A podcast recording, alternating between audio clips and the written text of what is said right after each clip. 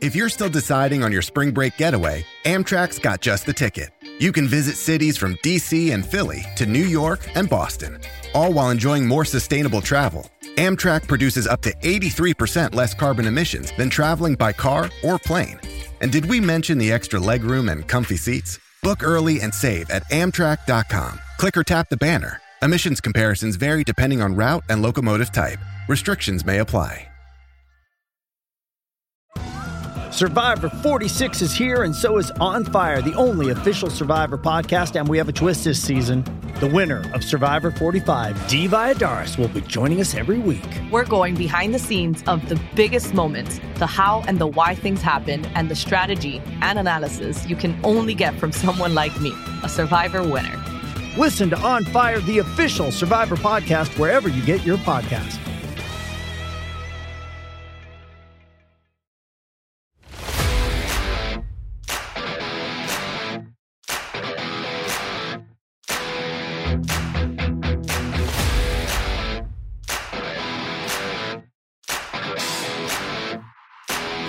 And welcome to PFF Fantasy Football Podcast. I'm your host, Ian Hartitz. Tonight, we're going to break down the Seahawks' 28 21 victory over the Cardinals and also go over some key injuries to watch ahead of Week 11 uh, Sunday. Thank you as always for tuning in, bringing you new episodes every Monday, Tuesday, Wednesday, Thursday, Friday, trying to make you the most educated football fan around. And we like to have a little bit of fun while we do that. So, without further ado, let's talk about this Thursday night matchup. Had a lot of hype coming in, and, you know, as we saw, you know, as the ringers, uh, Kevin Clark once tweeted a long time ago, the Seahawks have never played in a in a normal game. So that did continue tonight. Don't be deceived by this uh, 28-21 final score. We had a missed extra point, a safety, multiple field goals. Uh, it was just a wild game, uh, kind of back and forth. So uh, deceiving score for how weird of a game it truly was. I want to knock off a few things before we go through the players here. First of all, there's a lot of guys on Twitter, you know, saying that that Kingsbury uh, challenge with about two minutes 30 seconds left in the fourth was just a terrible decision because we all saw uh, that Carlos Hyde recovered his own fumble. But I mean, even if you think there's a one percent chance, one percent chance it could work out. They were going to call a timeout anyway to stop the clock before the two minute warning. So by using the challenge, you're using the timeout effectively anyway. So you know, if if you just truly think there is no chance about the Hyde thing being a you know ever being the Cardinals' ball. I understand that, but I think you know in the kind of uh, brief moment, it ended up being a pretty smart call overall. Just there wasn't much of a you know lose factor to the decision. Um, also at the end, you know some people were saying there should have been a hands to face call on Russ uh, on that last kind of throwaway the drive. Chill out, everybody. That was pretty weak. Play some football. I don't want to hear that. Uh, I guess the more questionable calls at the end of the game, uh, deep pass into the end zone, if not the one yard line, intended for Larry Fitzgerald was a situation where the safety came over top, got there a little early. They were trying to say that he was going for the ball, so it was okay. And he got there early, but you know what? Why are we targeting Larry Fitzgerald so many freaking times on the final drive and not, I don't know, uh, DeAndre Hopkins or pretty much anybody else? So it's a situation where, okay, you know, Fitz probably had it, th- uh, probably should have gone to DPI there, but I don't know. It was still, I, I, was happy to see him play. I'm always team let the boys play, so, you know, I'm sorry for all the, uh, you know, fans out there I'm pissing off right now who are saying, how could you say that shouldn't have been a call? But I, you know, I, I, am a fan of let the boys play. So without further ado, let's get to uh, some of these players. So Russell Wilson completed 23 of 28 passes, 197 yards, two touchdowns. We really saw them not let Russ cook as much in this one at all. But to his credit, I mean, he was just making one smart play after another. He also had 10 carries, 42 yards. There were a lot of passing plays where he was actually checking back into a run. So I don't think it was necessarily, you know, the situation where the Seahawks really wanted to lean on the run more than usual. I mean, Carlos Hyde had a team high 14 carries. It wasn't like they were truly trying to, you know, handicap Russ or anything like that in terms of just uh, his total passing game volume. But I think it was more Russ's decision to not force things as much. You know, we'd have a we had a lot of interceptions over these past few weeks, and Russ did seem to make a concerted effort to not really take as many risks. Obviously, didn't lead the same sort of fantasy production we're, we're used to, but got that rushing uh, rushing yard, and he's already really close to surpassing his uh, 2019 2018 totals there. So it wasn't the blow up performance that we're used to, but I'm sure he will still be, you know, right around that QB1 borderline when this week uh, is all said and done. Uh, first touchdown of DK Metcalf was just, you know, vintage Russ, keeping the play going, always keeping his eyes downfield and hit him on a line in the back of the end zone. Also had a second touchdown to Lockett uh, from 11 yards out. Then, you know, same thing. Uh, we just able to put the ball right where it needed to be. And then should have had a third first half touchdown, actually. Hit DK Metcalf quite literally in the helmet, but, uh, you know, wasn't able to come down with it. So didn't see, you know, a ton of uh, overwhelming production in the second half. But all in all, very smart game from Russ, even if it didn't include, you know, too heavy of a dose of his usual fireworks that he's just been spoiling with us, you know, for the better part of the last uh, decade. Uh, with the run game, yeah, it was the Carlos Hyde show uh, for Seahawks. He ended up playing 42 snaps. Bo Scarborough was only at 12. DeeJay Dallas was at six. You know, Hyde was someone that you know uh, we were treating as a as, an, as a lower end RB two this week. Just weren't really sure how healthy he would be coming off that injury. But with this sort of usage, I mean, yeah, he's going to be uh, you know in that higher end RB two conversation. I think moving forward because we didn't even see Dallas or uh, you know Scarborough especially. Uh, he Scarborough didn't have any targets. DeeJay Dallas had uh, just two of them. So you know with Hyde actually leading the way in targets, uh, you know we definitely didn't expect that. So Travis Homer and Chris Carson were inactive. Obviously, if either of them come back, that could change things up a little bit. But with this sort of usage, Hyde can be a legit, uh, you know, higher end RB two. I mean, don't forget he did run for a thousand yards for the Texans last year. Looks spry enough in this one. You know, absolutely truck sticked uh, Patrick Peterson at one point point, had a nice little 17 yard run earlier uh, off a cutback. So you know, it was pretty funny seeing him get a target 40 yard down, 40 yards downfield. He's never obviously been one of the league's better uh, pass down backs, but clearly the Seahawks are comfortable enough with Hyde to keep him out there pretty much all three downs. And when you're in the league's highest ranked uh, scoring offense, that sort of role is going to be tough to ignore in fantasy land. So good stuff uh, from a former former Ohio State Buckeye, uh, Carlos Hyde. Do keep an eye on the Bo Scarborough situation. He suffered a fourth quarter injury that did not look good, but uh, one of these things where you know even with or without Bo, I still think uh, Hyde is going to be a pretty clear lead RB one in Seattle. Looking at these wide receivers, DK Metcalf quite the uh, up and down game. I mentioned the uh, you know touchdown hitting him in the face and falling to the ground, but had had his own touchdown that was that did count in the in the first drive of the game. Only five targets overall, but had a long, I think it was like 30 or so yard completion over Peterson where he put him on freaking skates, but that got called back on a very questionable holding call. And then he came back and dropped another pass later, but uh, did have another uh, just play that really I thought showed off kind of his full kind of just uh, skill set as a receiver because everyone looks at him as this guy you know that can't really uh, create any YAC, and all he is is a speed guy that can run down the field and maybe just out physical dudes. But truly, I mean, let's let's get over the three cone jokes, everyone. The freaking route he ran on Peterson, where it was like a stutter step go back into a comeback, and then he caught the ball and immediately put his foot in the ground and got upfield. I mean, he put Peterson in an absolute blender. I mean, that was one of the worst drives we've seen for a single defender in a long time because right after that, Hyde uh, truck sticked uh, Peterson. So yeah, not good. I mean, it, it was it was still maddening to see Metcalf only get five targets in this matchup because we saw literally every single time, you know, Metcalf was uh, trying to test Peterson, he was getting the better of him. I mean, Troy Aikman was even saying on the broadcast just the amount of times where it looked like, you know, Metcalf would definitely be able to just outrun him at this point in Peterson's career. Uh, you know, I certainly agree with that. So only five total targets, unfortunate. It's good he found the end zone. Metcalf and Tyler Lockett found the end zone in the same game, people. It is possible. Uh, but yeah, no, I still think Metcalf, you know, more weeks than not moving forward, will be the guy. But credit to Tyler Lockett. He looked healthy out there, caught all nine of his targets for six, seven yards in the score. Just didn't see that usual, you know, big play ability from Lockett. And it wasn't even his fault. It was just most of his targets were underneath. But yeah, his long catch was only 11 yards. Pretty funny um, touchdown just in that, you know, we had the PFF fantasy Twitter account. I love those guys, but, you know, ca- calling toe drag swag, he caught the ball like freaking six feet, you know, away from the sideline. So I don't know. I thought that was a little bit of reach down the old uh, toe drag swag uh, qualifier, but whatever. It's a touchdown, it's a touchdown, it's a touchdown.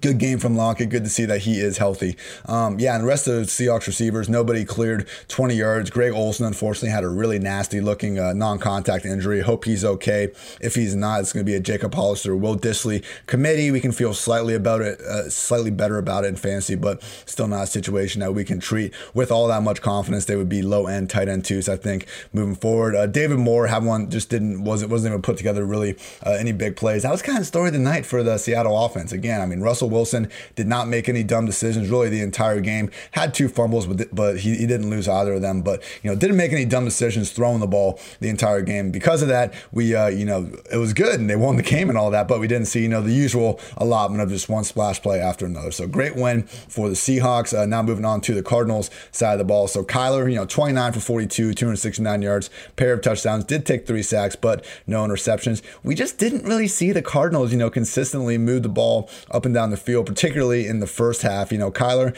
seemed to be, uh, you know, pressing a little bit out there. It was interesting watching, you know, the Seahawks with Jamal Adams and just having. I, I know Adams got put in a blender at one point by Kyler, and he didn't look all that great in coverage. But you know, it was it was Adams, it was KJ Wright had a great open field tackle. It was Carlos Dunlap all over the place all game. Like they just had a bunch of athletic guys running around there with Kyler that really stopped his, you know, eight stopped his ace card, and that is his rushing ability. Only had five carries for 15 yards and no scores on the night. So again, you know, 21 points against the Seahawks team. They moved down and, you know, again, had a chance to force overtime depending on what the ref was feeling like in that moment. So it wasn't an awful performance, but for a guy that was coming into the game averaging the most fantasy points per game by a quarterback in any single season ever uh, certainly wasn't the performance we were quite looking for there. So again like with russ you know we're going to see bigger games moving forward from kyler. Uh, certainly wouldn't worry about this performance by any stretch of the imagination. If kyler's floor game at this point is 269 yards and two uh, touchdowns through the air without much in the rushing department we will take that any day of the week. Uh, with these running backs continue to see it split pretty evenly down the middle. Last week it was almost exactly 50-50 on terms of snaps. This this week, Kenyan Drake was at 32 snaps. Chase Edmonds was at 27. Look, I mean, it's, it's a result of being in the Cardinals offense, so we got to give him credit that. But, you know, I, I, don't think we were too off base treating both these guys, you know, outside the top 24 options going into this game. I don't want to be, you know, the dude that's yelling about process over results. I get it. But at the same time, you know, Drake, 11 carries, 29 yards, and a touchdown. He did catch four passes, but we haven't seen him used like that really all season. Not taking anything away from Drake. I mean, the touchdown was able to stretch out. He looked pretty explosive on a couple of his uh, receptions. He's definitely, you know, closer to full health, I think, than he was initially coming off his injury. But again, you know, only having those 15 uh, total touches, though, we were seeing a lot more than that earlier in the year. And Chase Edmonds only had two carries and was really being used purely as a two minute third down primary pass down back. But he did catch four passes for 36 yards and a touchdown, which he was lined up in the slot and he just ran this crosser and literally nobody guarded him. I think uh, I saw ESPN stats and info say it was like the second, uh, he had the second largest like amount of total yards of separation of any touchdown scored this entire season. Like he was all alone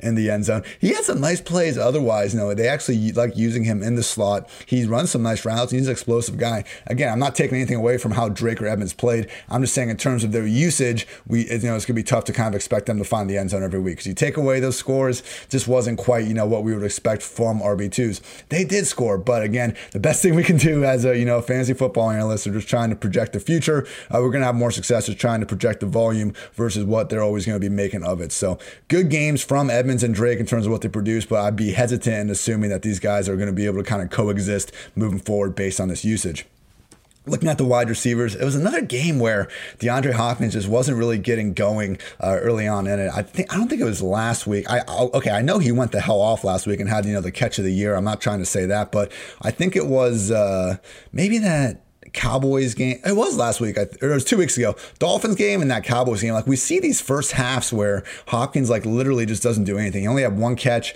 in the first half. In this one, they were trying to get him more involved in the third. Saw a little more on-field frustration out of Hopkins, and I don't like when you know we just chastise these wide receivers for getting mad about not getting the ball. Shouldn't you want your best players to want to have the ball? Like it's not like they're freaking out and tearing into their teammates. Like they, they just want to win. They want the ball. Show me, you know, a receiver that doesn't want the ball, and I'll show you a receiver that shouldn't be out there. So situation where you know I'm not criticizing uh, Hopkins for that by any stretch of the imagination. If anything, it was like why is Hopkins only finishing with eight targets and we got old man Larry Fitzgerald finishing with ten. To Larry's credit, you know he caught eight of them for 62 yards, but you know at this point, come on guys, we know Hopkins is if he's not the best wide receiver alive, he is pretty darn close. We can have a conversation about that, and he would need to be heavily discussed. And just with the types of targets they're getting Fitzgerald, like screens and just you know some of these just easy completions that would be so much better used in Hopkins' hands and Kirk's hands, even Andy Isabella, who, you know, had one catch for six yards. And I didn't even remember seeing that one. He had a target at the end of the game. It's like Isabella, if you look at just Kyler Murray's most efficient receivers throughout his career, it has been Isabella's, I think, still at the top of the list. And oh, I realize it's a small sample size, everybody, but still, pull out the four or five actual big plays Isabella's made over the past two years. I think that's probably more than Fitz has a total with about 10 times as much opportunity. So Fitz is a freaking legend, Larry Legend, Hall of Famer. I get it, but you know, at this point, I think he is holding back. You know, the, the he's holding back the Cardinals offense from being the true best version of himself. Like, why are we messing around with these actual tight ends and Dan Arnold, Maxx Williams? I'm not even trying to be a dick here. Like, make Larry Fitzgerald a tight end in this offense. They barely kind of use them as true inline options anyway. Like, don't make the tight end a wide receiver, make the wide receiver a tight end, and let that be Larry Fitzgerald. But I digress. It is what it is. Uh, we just got to continue to kind of remember with Christian Kirk, I think specifically, I, I realize he runs a different route tree than Fitz, but just having someone like that out there that can still somehow get double digit targets uh, in the game doesn't help anyone else in this passing game. So, somewhat disappointing performance from Hopkins and Kirk. You know, Hopkins finishing with five catches, 51 yards, Kirk, four catches, 50 yards. I guess very disappointing uh, for Hopkins, particularly against, you know, by far the worst defense in the league, uh, you know, production allowed the wide receivers.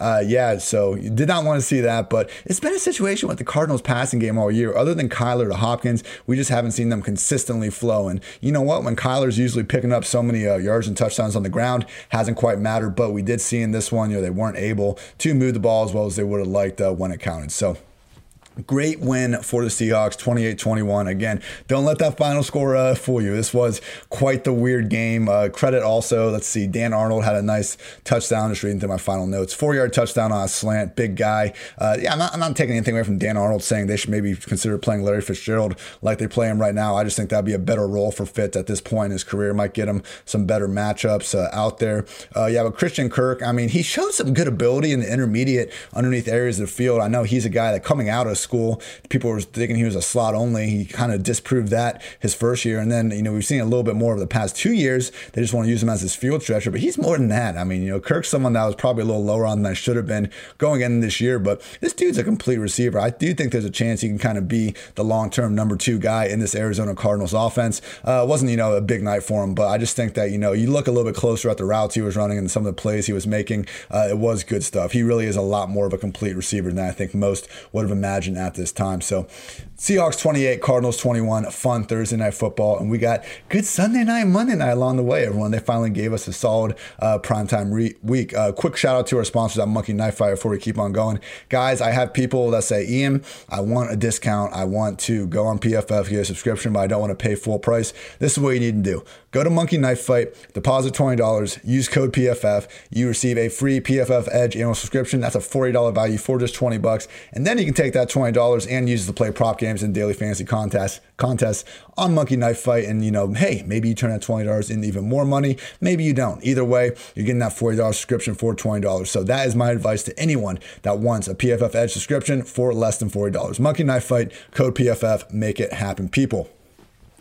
All right, on this Friday edition of the podcast, we always go over some of the key entries to watch ahead of Friday. Look, you know, we're going to get all throughout Friday afternoon, just the official kind of questionable and out uh, type of injury de- designations. Usually the West Coast teams kind of get their stuff in around 6, 7 uh, p.m. Eastern time at the latest. And then so we have up until Sunday and then an hour and a half before kickoff, teams are required to submit their stuff. So if you have some time, you know, ahead of uh, Sunday at 1 o'clock to look over the rosters, you know, at noon, would certainly recommend doing so. Right now, you know, I'm working off of what we've seen Wednesday, Thursday. But again, uh, you know, make sure you check out those final designations before we get into uh, actual Sunday. So, uh, looking at these, the big one, Alvin Kamara did not practice on Thursday with a foot injury after being limited on Wednesday. Obviously, I already have Brees, you know, out this week, and it's looking like at least one, if not two more, with a rib injury and collapsed lung. So Alvin Kamara said, you know, I'll be all right. He's did this earlier in the year. I mean, he hasn't been playing at 100%, even if he sure looks like it whenever he has the ball in his hand. So if he's active, top three back. If he's not, Latavius Murray is a legit RB1. Now I know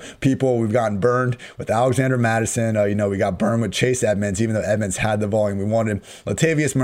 He is the guy that, you know, honestly might deserve like top five treatment, even if Kamara's out. I wouldn't rank him top five, but, you know, we could talk ourselves into it because we had two instances in 2019 of Latavius Murray working as the lead guy, and they didn't even pretend to use another back out there. 84% snaps, 82% snaps. He had 32 touches and then 30 touches, and, uh, you know, their wins over the Bears and the Cardinals in those games cleared, uh, you know, 150 total yards in each of those and scored four total touchdowns. So just absolute massive performances from Latavius. They have no problem with leaning on him with Alvin Kamara out. Don't, okay, I'm not even saying don't be afraid. You need to put Latavius Murray in any fantasy football league lineup that you have if Alvin Kamara is out. The same goes for obviously if Alvin Kamara is in.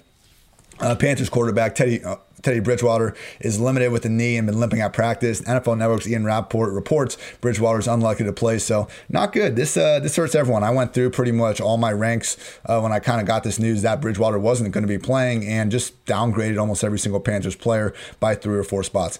I love the XFL, everybody. I watched every single snap, and PJ Walker was just a great guy to watch. Uh, he was a joy. He was fun. He was athletic. He made a bunch of off script goodness happen. And for those reasons, I don't think he's going to be a very good NFL quarterback. It's not like Philip Walker did not have, you know, chances in the NFL to make a name for himself. He was with the Colts for years. He had plenty of opportunities in the preseason. As someone that really wishes uh, Chad Swag Kelly would be out there, I can tell you that Walker was being outplayed regularly by Swag Kelly, who could not find a job in the league. So credit to Walker for going to the Houston Roughnecks, playing a wide open June Jones offense and making plays. But unless we're talking, you know, DFS, we just want to ride that cheap salary and, you know, take a dart throw in a GPP. I don't know how you can get behind PJ Walker. I mean, I just think everything about his game game screams someone that can't quite work within the confines of an offense. They try to put too much on their own plate. And when they face NFL competition, they're no longer able to make the sort of athletic plays that have carried them throughout their career. In the XFL, when throwing in less than two and a half seconds, PJ Walker was, uh, remember, there are there were eight XFL teams. So he was seventh in QB rating with a 4.2% touchdown rate. When he's throwing in more than two and a half seconds, he was first in QB rating with a 15.2% touchdown rate. Truly, everybody, the plays this guy was making, while fun, usually were of the variety. You know, the Johnny Manziel type stuff that looks great, captures your heart, looks awesome on a highlight, not exactly great when you're facing athletes that all of a sudden are just as fast as you at all areas of the field. So I am fading most of these guys and start sit questions uh, in the Panthers offense with Bridgewater out. Look, Mike Davis, he's going to be getting absolutely fed. So I think he's someone that, you know, you're still firing up as an RB2 uh, with a decent level of confidence. But anybody close to Robbie and DJ Moore, give me the other guy. Got some Chiefs running backs missing practice. Clyde Edwards-Helaire with an illness, and also Darrel Williams not there on Thursday. So, not sure what's going on. It doesn't seem like it's COVID, but we'll find out. You know, just got to monitor these illnesses as they come in. And I would just note that, you know, the touch count between Clyde, wow, it's been in his favor in three games now with Le'Veon it has been a little bit closer than I think maybe some people uh, were suspecting because Clyde, 85 snaps, Le'Veon only 52 snaps, but Clyde's had 19 carries, 12 targets, Le'Veon 16 carries, 4 targets. So it's clearly Clyde, but if he goes out, I mean, Le'Veon would actually be a higher end RB2 than I think uh, Clyde would be if he's just in there with the normal setup. So, you know, playing the Raiders, we're going to see all sorts of points. Nobody's implied for more points this week than the Kansas City Chiefs offense. So whoever is starting is going to be a solid RB2. It's just a shame that, you know, we're not getting that true kind of top five uh, option at the position in this Chiefs offense that we were hoping for. Uh, also on the Chiefs, Sammy Watkins has been downgraded from full to limited. He's been coming back from a hamstring injury. Now apparently there's a calf issue. Oh man, just one thing after another with Sammy. It sucks. Hope, hope he can get healthy. I mean, look, that week one game and then also the playoff run, like Sammy's been playing way better football than I think we're used to seeing uh, in his past, uh, you know, four to just eight games he's been out there. But right now, just not healthy. So, you know, Mecole Hardman is on the COVID list. So we're looking at Demarcus Robinson, Byron Pringle, uh, potentially joining uh, Tyreek Hill and Travis Kelce out there on the field, you know, other than the run as a skill position guys, other than the running back. So I think uh, Robinson and Pringle, Boomer Bust, wide receiver fours, this could just be a week where, you know, Kelsey and uh, Hill are seeing, you know, upwards of 15 targets each. I mean, it could be that situation, or we just get more rush attempts. So either way, I don't think Sammy with this injury is someone you want to count on in your lineups this week with the Bengals, Tee Higgins is not practicing due to an illness. Again, not sure if it's COVID, but just need to monitor. Uh, will be a boost for you know my guy Auden Tate if Higgins does end up missing this one, but I'm not sure we should be assuming that at this point. Either way, Tate wouldn't be someone we're looking to actively uh, plug into fantasy lineups. One day, maybe, but not, n- n- definitely not today. Probably not tomorrow as well. Uh, Tyler Boyd, you know, versus this football team defense, I think would be uh, set up as you know the best Bengals wide receiver. But I'm getting a little more worried about this game the more I look at it. There's going to be a ton of volume. I mean, Burrow has a league high 418 dropbacks through 10 weeks. But, you know, we talked about it on this podcast all year. Like the one kryptonite for this Bengals offense is pressure. And the Washington football team, I believe they're ninth in, uh, you know, pressure rate on the season. They got all sorts of beasts on that defensive line. So, you know, even if they aren't the Ravens, even if they aren't the Steelers or even the, you know, week one version of the Chargers, I do think there is a situation where they could uh, make life really tough for Burrow and company, particularly if he's not going to have his uh, full crew of skill position players because Joe Mixon has been practicing all week with the uh, foot injury. So, you know, Giovani Bernard out there. He's fine. I don't think, you know, going from Mixon is this massive, you know, downgrade in overall offensive efficiency or anything like that. But, you know, th- especially this wide receiver room, like the Washington football team is league, the league best defense in PPR points and the fewest PPR points allowed to the wide receiver position. So they are no joke. And I just think, you know, with Alex Smith now playing some good ball, you know, uh, ideally turnover free after having some problems with that a couple weeks ago, uh, might not be, you know, the potential smash spot that we were hoping for out of this Bengals offense.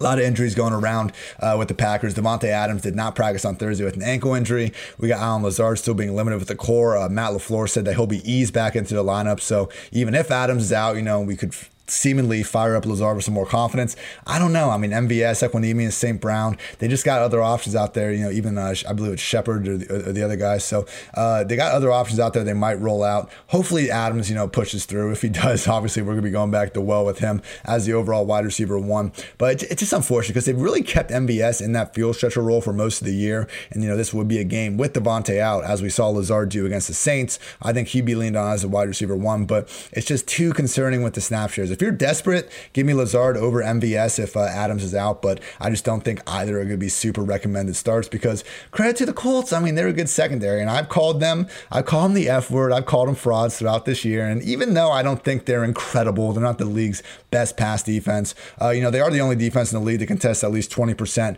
of their opponent's targets against. So they're human. You know, we saw Gardner Minshew go 19 for 20. Lamar go 19 for 23. Stafford threw for 336 yards and three tutties. Burrow threw for 313. Baker had a massive uh, first half against them. But, you know, every defense in the league has had these sort of, uh, you know, pick and grab quarterback performances against them. So Colts are legit. And, you know, if it's going to be a banged up version of this Packers passing game, you know, I do think it is fair to slightly downgrade uh, Aaron Rodgers. But, you know, we have seen him come through without his number one guy in the past. But in this matchup, uh, I would probably knock him. He'd still be a top eight quarterback, but I would knock him down uh, probably a couple slots without Davante Adams. Uh, but the Colts, so Jack Doyle is back practicing in full with the concussion. Meanwhile, Mo Alie-Cox is limited with a knee injury. This is a three tight end committee with Trey Burton also there. I lean Mo Alie-Cox, but man, like just try to stay away from a tight end room featuring not one, not two, but three guys.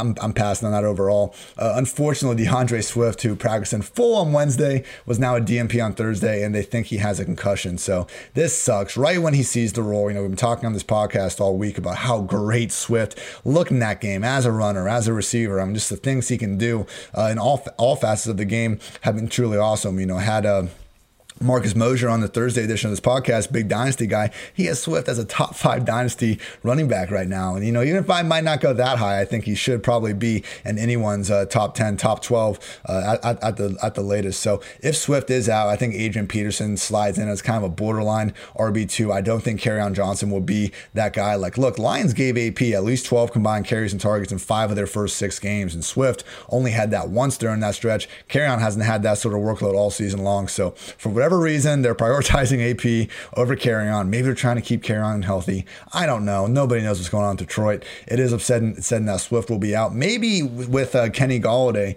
practicing though with this hip injury, we could see a situation where Stafford just really airs it out. Stafford's banged up himself with a thumb, but he was limited and seemingly is good to go. Uh, you know, after get, getting there practice on Thursday. So Stafford's had under a 10 yard average target depth in every game without Golladay. But now you take away Swift. I mean, that's their main kind of underneath guy. So we can really see Stafford Stafford looking downfield more than ever, throwing to Golladay, throwing to Jones. Uh, and yeah, and so if Golladay is back, you know, he's a top 12 wide receiver for me. Jones would drop down to more of a lower end wide receiver three, maybe, maybe more mid tier, because again, I do think Stafford could have to throw more. But just realize, I mean, we've seen, we have not seen, I should say, uh, too many instances of both Golladay and Jones balling out in the same game. With Golladay out, Jones has five touchdowns in five games this year, so you can keep him in that wide receiver two range if Golladay is sidelined. But otherwise, I do think Jones deserves a downgrade, even if we are going to see more of a gunslinger attitude out of Stafford.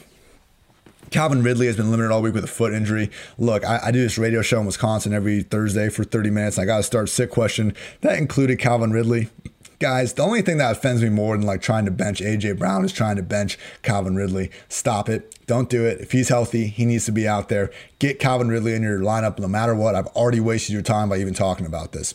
Uh, Drew Lock has been practicing throughout the week, or he practiced Thursday with a with the rib injury. Noah Fant was also limited with his rib injury. So uh, Vic Fangio said he's confident Fant will play. He's already dealing with this high ankle sprain, though. Noah Fant truly is a warrior out there. He's still putting up numbers. I think last week was the first time all year he didn't have have 35 receiving yards. So I mean, he's still got a nice floor, and at the tight end position, not like we have many better options to work with. So I still think Fant is in that mid-tier tight end one one range, even though the you know ceiling would be so much higher if he was healthy. Sounds like Lock is trending towards playing. This is just a brutal matchup against this Dolphins defense that we have seen, you know, really just uh, you know shut down many a quarterback this year. I think it's a bad matchup for Tua coming all the way to Denver as well. Brutal spot all around. Bet the under if it is not low enough already. Uh, looking at the, let's see, we talked about the Bengals already. Uh, Duke Johnson returned to practice Thursday uh, with the illness. So, you know, Duke, 94% snap rate last week. He gets a Patriots defense that has a shell of themselves from what they were last year. And Duke bought out against them last year. I mean, this was actually one of his better games uh, with 90 total yards on 14 touches and a score. It looked, you know, far too fast for the linebackers to handle. And, you know, I think we're going to see a much better version of Duke this week because one, they're not playing in a freaking monsoon in Cleveland. And two, I think I'm cautiously optimistic that Deshaun Watson is going to lead this offense to more uh, than seven points here moving forward. So, you know, maybe Duke just struggles and they get Buddy Howell a little more involved. But I don't know, everyone. I think, you know, the performance, people looked at the, you know, 5.4 fantasy points, or whatever it was Duke finished with, and just kind of wrote it off. I mean, he trucked the living shit out of Andrew Sendejo. He had another nice 23 yard run where he left uh, multiple guys uh, kind of grasping for air. Like there's there was nothing about that performance that said Duke Johnson can't be uh, there in between the tackles guy. We have so many years of evidence that he can be that guy. I am not giving up on Duke as an RB two just because of that game last week. Start him with confidence against the Patriots. Um, let's see what else we got here. Andy Dalton uh, is back in action with a uh, you know clear concussion protocol, done with COVID, and we also got Zeke practicing in full out of the bye. So look, we in, we in about eight about eight total quarters with Andy Dalton. Uh, his target distribution was Amari Cooper with 18, CeeDee Lamb with 18, Zeke down to 13, Michael Gallup with 10, Dalton Schultz with nine, Tony Pollard with seven, and a bunch of guys uh, with uh, five or fewer targets. So you know Cooper and Lamb at the top. I do think those guys are pretty much the only receivers you can start against this Vikings defense that really was not good in the first part of the season, but since their bye, we've seen them playing a lot better. And I think we always knew this was going to happen at some point, uh, you know, under a Mike Zimmer coach defense. They still don't have, you know, the overwhelming talent without the, Danielle Hunter or, you know, a truly great cornerback or anything like that. But I still think that uh, you just look at them as a whole and they have more than enough firepower to make life hell for Dalton Company with this Cowboys, you know, offensive line still being anyone's idea of a patchwork unit. So, hey, Cooper, we're getting the volume back. I think he's, you know, a recommended start wide receiver two. Zeke, I mean, we're now got the bell cow back for an offense that, even though they're not going to even come close to resembling what they did with Dak, we can at least maybe expect to flirt with 20 points more weeks than not, which is a lot more than what we could say in past weeks. I'm fine. I'm fine going the well with CeeDee Lamb, as you know, this wide receiver three. But other than that, people just still keep in mind, like Andy Dalton is not the savior uh, in Dallas, but I do think that you know because of the way he kind of focuses his targets around Amari Cooper, we can get some value there. Just two more here. We got Matt Breida practicing in full with a hamstring injury. So, you know, I don't want to say I was buying in the Salvon Ahmed hype. I ranked him as my RB 23 before even knowing that Matt Breida was going to be back. But I just think that now it's more of a situation where we should show a lot of, you know, caution with Ahmed. So, you know, I have him ahead of Melvin Gordon, Adrian Peterson, Nyheim Hines, but, you know, had him behind Drake, behind Antonio Gibson, behind McKissic, Damien Harris, Rojo, Kalen Ballage, Giovani Bernard, Duke Johnson. So I could even see myself moving uh, Gordon and AP ahead of Ahmed at this point because we don't know what this backfield is going to look like. I mean, this guy has been okay over the past two weeks, but I don't know if it's enough to say that Breida isn't going to be that guy because since week one, Breida has been their lead number two back, and Myles Gaskin was their number one. So we never saw a situation where Breida has been out there and hasn't been given some level of a role. So at a minimum, I don't think Ahmed's going to have you know the massive 80% plus role that we know we saw him kind of have over this uh, last week.